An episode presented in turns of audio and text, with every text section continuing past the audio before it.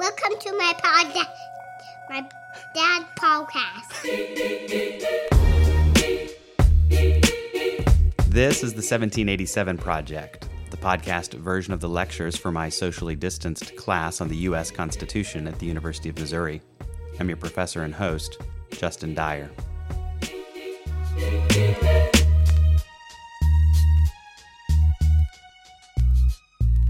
The most memorable line in Chief Justice John Marshall's opinion in Marbury v. Madison is when he says, It is emphatically the province and duty of the judicial department to say what the law is. Now, understood one way, this is obvious. When a case comes before a court, judges must render a judgment. They have to make a decision. To do so, they have to say how some rule of law applies to the facts and circumstances of the case before them. Marshall's innovation in Marbury was to say that the Constitution is of a higher authority and priority than legislation passed by Congress. If a statute conflicts with the Constitution, he said, then judges are bound to prioritize the Constitution and disregard the statute. In the case of Marbury, this meant declining to exercise a power that Congress gave the court in the Judiciary Act of 1789. That act says the court may issue writs of mandamus commanding government officials to perform duties required of them by law. But Marshall said that if the court were to just start handing out writs of mandamus in cases that originate with the Supreme Court, then they'd effectively be adding an instance of original jurisdiction to Article 3 of the Constitution. Since Marshall thought this ran counter to the logic of Article 3, he declined to exercise the power. But in the process, he declared that that section of the Judiciary Act was unconstitutional the power of the court to say that a law is unconstitutional and refuse to give it effect in a particular case is what we call judicial review. And judicial review is consistent with saying that all government officials swear an allegiance to the Constitution and that they must all prioritize the Constitution over ordinary law. This is what is sometimes called departmentalism, or the idea that each department of government is responsible for interpreting the Constitution and acting in accordance with its interpretation of its own constitutional powers, using the tools at its disposal to check abuses of power by other branches of government. But there's another train of logic that you could take from here that leads to a stronger conclusion about judicial authority and constitutional interpretation. If it's emphatically the province and duty of the judicial department to say what the law is, and if the Constitution is law, then it's the duty of the judicial department to say what the Constitution is. If that's the case, then the judiciary has a unique role in authoritatively interpreting the Constitution and what it means, not just as it relates to its own power, but as it relates to the constitutional powers of the other departments of government. This is the view that scholars call judicial supremacy. Many have bristled at this latter idea. Consider Thomas Jefferson's comment in a letter that he wrote to his friend, the financier William Charles Jarvis, in 1820. He said, You seem to consider the judges as the ultimate arbiters of all constitutional questions, a very dangerous doctrine indeed, and one which would place us under the despotism of an oligarchy. Our judges are as honest as other men, and not more so. They have with others the same passions for party, for power, and the privilege of their corps. Their power is the more dangerous as they're in office for life and not responsible as other functionaries are to the elective control. The Constitution has erected no such single tribunal knowing that whatever hands confided with the corruptions of time and party, its members would become despots. It has more wisely made all the departments co equal and co sovereign with themselves. Jefferson's statement in that letter is a summary of departmentalism this idea that the departments are co equal and co sovereign and have an equal right to interpret the Constitution. Consider along these same lines President Andrew Jackson's message in 1832 when he vetoed a bill that would have rechartered the Bank of the United States. Even though the Supreme Court, long ago, in an opinion written by John Marshall, declared that Congress did have the authority to charter a national bank, Jackson wasn't convinced. If the opinion of the Supreme Court covered the whole ground of this, he wrote, it ought not to control the coordinate authorities of this government. The Congress, the executive, and the court must each for itself be guided by its own opinion of the Constitution. Each public officer who takes an oath to support the Constitution swears that he will support it as he understands it and not as it is understood by others. It is as much the duty of the House of Representatives, of the Senate, and of the President to decide upon the constitutionality of any bill or resolution which may be presented to them for passage or approval as it is of the supreme judges when it may be brought before them for judicial decision. The opinion of the judges has no more authority over Congress than the opinion of Congress has over the judges, and on that point the President is independent independent of both. The authority of the Supreme Court must not therefore be permitted to control the Congress or the executive, but to have only such influence as the force of their reasoning may deserve. That veto message was written by the then Secretary of the Treasury, Roger Brooke Taney. In 1836, President Jackson then nominated Taney to succeed John Marshall as Chief Justice of the Supreme Court. And that history provides a layer of irony then to Roger Taney's opinion as Chief Justice in the case of Dred Scott versus Sanford in 1857. For a long time, scholars said that Dred Scott was only the second example of judicial review of a congressional statute after Marbury versus Madison. We know that's not true now, thanks to the recent research by Keith Whittington for a book that he published called Repugnant Laws Judicial Review of Acts of Congress from the Founding to the Present. And turns out it actually happened a lot more in practice. By Whittington's counting, if I'm reading his data set correctly, Marbury was actually the sixth case of this sort, and Dred Scott was the 57th.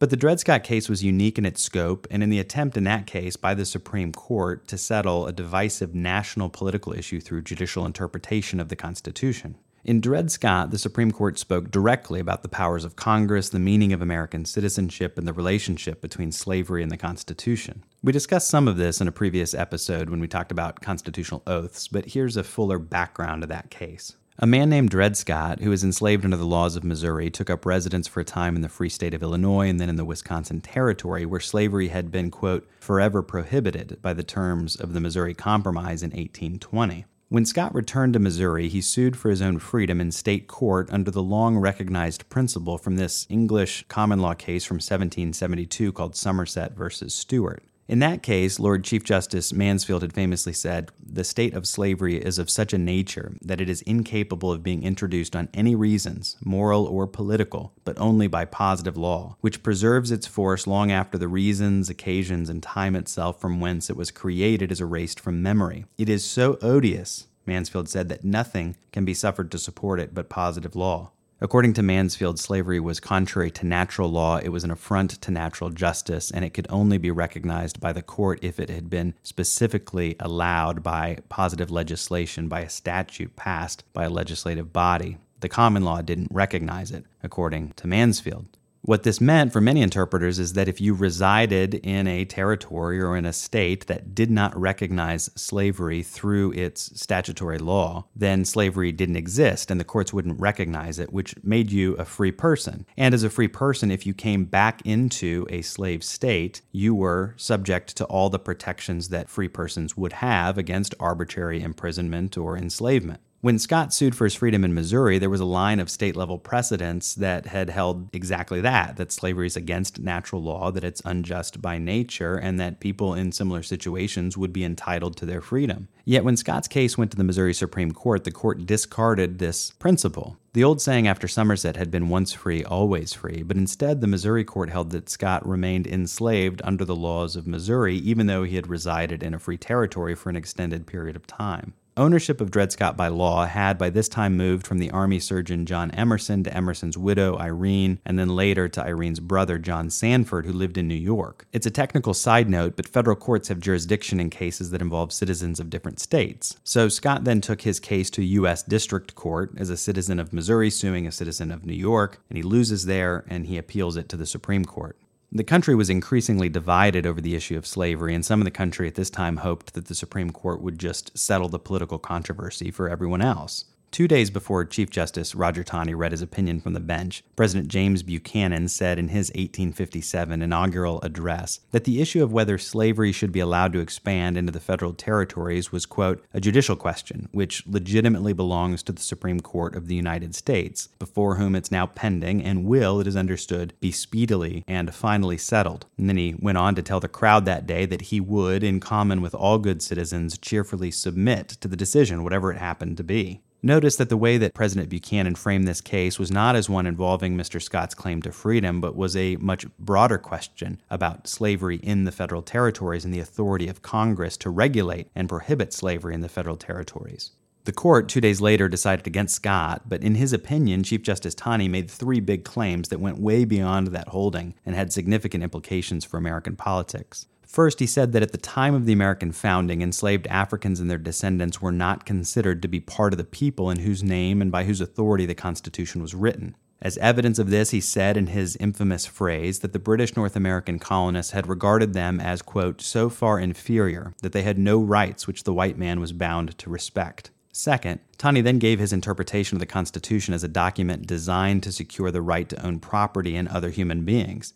As he wrote, quote, the right of property in a slave is distinctly and expressly affirmed in the Constitution. And finally, taking these two points together, he said that citizens had a constitutional right to traffic in human beings in the federal territories. Because of that, he said the Missouri Compromise, forever prohibiting slavery from the territories north and west of Missouri, was unconstitutional. And there's a lot more that could be said of Taney's opinion, including its inconsistency with things Taney proclaimed as a younger man. In 1818, for example, a Methodist preacher in Maryland was arrested for calling slavery a national sin that was counter to the founding principles of the United States. There were several thousand people in attendance at this sermon, including several hundred people who were enslaved. The minister was arrested for allegedly trying to stir up acts of rebellion, and the man who represented him and gave an impassioned speech that convinced the jury to acquit him was none other than Roger Taney.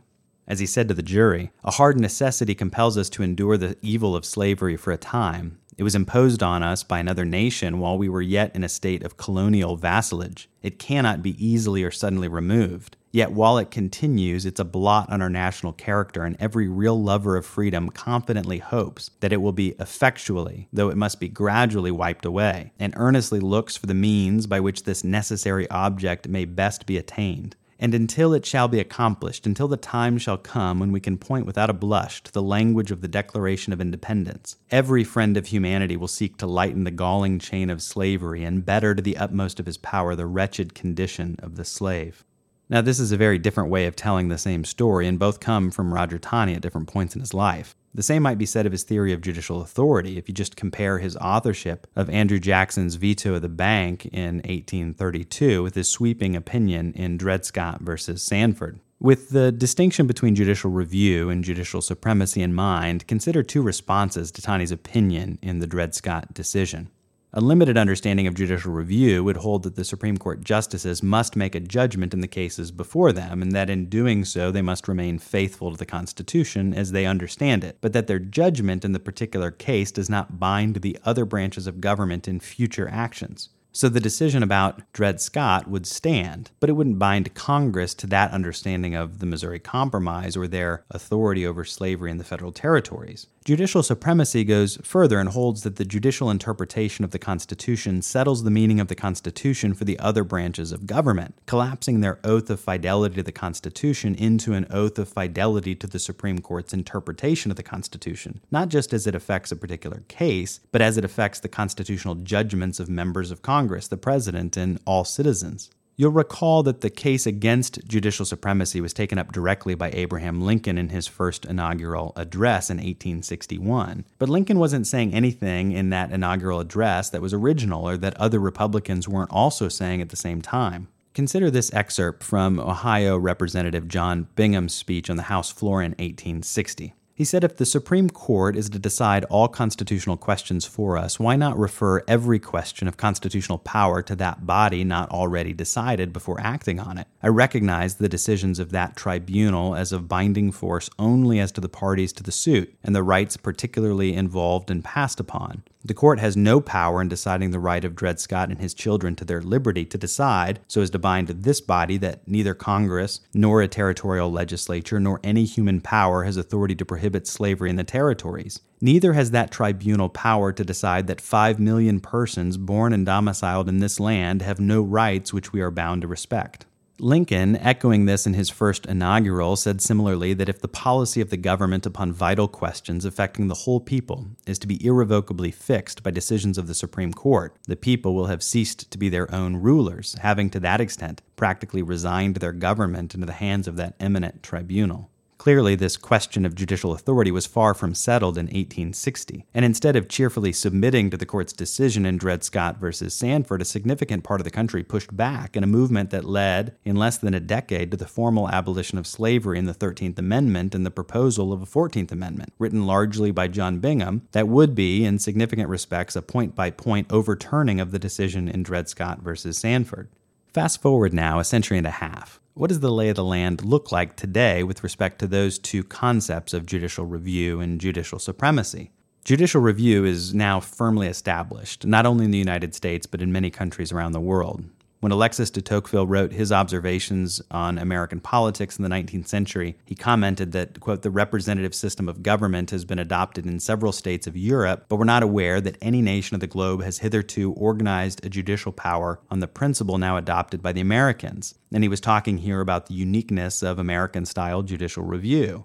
But today, judicial review is commonplace around the world. It exists in constitutional democracies of Europe and Asia, Canada, South Africa, and Israel. What about judicial supremacy? That's a little bit of a more complicated story. In the United States, the Supreme Court has increasingly made its own claim to interpretive supremacy and has offered up expansive readings of Marbury versus Madison to justify it. In the case of Cooper versus Aaron in 1958, for example, the court dealt with efforts in Arkansas to effectively nullify the court's decision in Brown versus Board of Education just a few years earlier, which had declared that segregated public schools were a violation of the 14th Amendment's Equal Protection Clause. Here's what the court said about its own authority and about Marbury versus Madison in that case of Cooper versus Aaron in 1958. Article 6 of the Constitution makes the Constitution the supreme law of the land. In 1803, Chief Justice Marshall, speaking for unanimous court, referring to the Constitution as the fundamental and paramount law of the nation, declared in the notable case of Marbury versus Madison that it is emphatically the province and duty of the judicial department to say what the law is. This decision declared the basic principle that the federal judiciary is supreme in the exposition of the law of the Constitution, and that principle has ever since been respected by this court and the country as a permanent and indispensable feature of our constitutional system. It follows, the court goes on to say, that the interpretation of the 14th Amendment enunciated by this court in the Brown case is the supreme law of the land.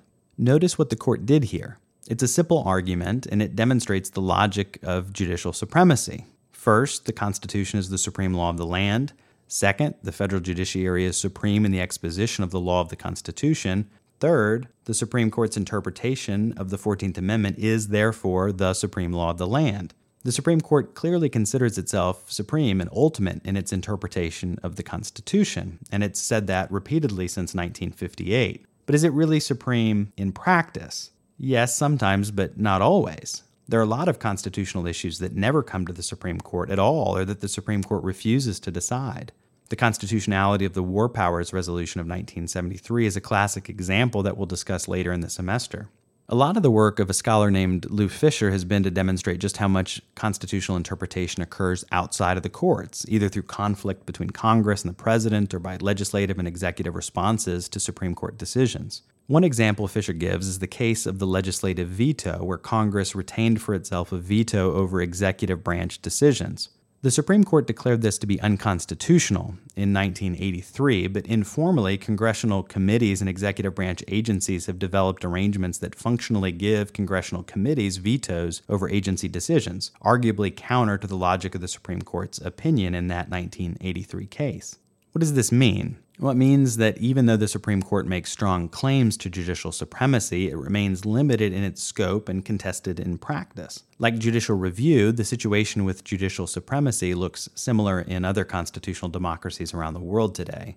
Courts have taken a leading role in constitutional interpretation. They've claimed their own interpretive supremacy. This has led to a phenomenon around the world that scholars such as Ran Hirschl have called juristocracy, rule by judges, because so many important political questions eventually become legal questions decided by judges rather than by representative legislatures. The reason for the rise of judicial power globally, at least partly, is that legislators want judges to make the hard political decisions for them. In a famous article, Alexander Bickel coined the term the counter majoritarian difficulty to describe the anti democratic nature of judicial review, essentially having unelected judges make political decisions for the rest of us. But since then, scholars have noted two empirical observations.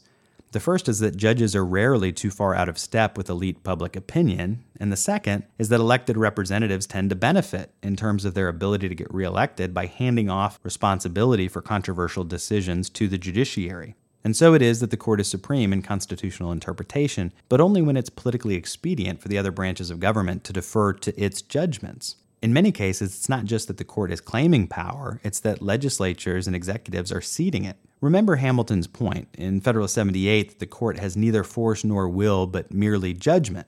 That remains true. The court is powerful to the extent that other major actors regard it as powerful and submit to its judgments, not just with respect to the particular case, but with respect to its broader constitutional interpretations. And those actors typically do that when it's in their interest to do it. And so, with that in mind, we'll consider next some of the major interpretations the court has given, not to its own power, as it did in Marbury versus Madison, but to the powers of the other institutions of the national government.